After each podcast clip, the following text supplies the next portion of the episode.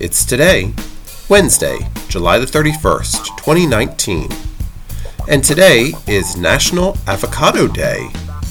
It's National Mutt Day, Uncommon Instruments Awareness Day, and World Ranger Day.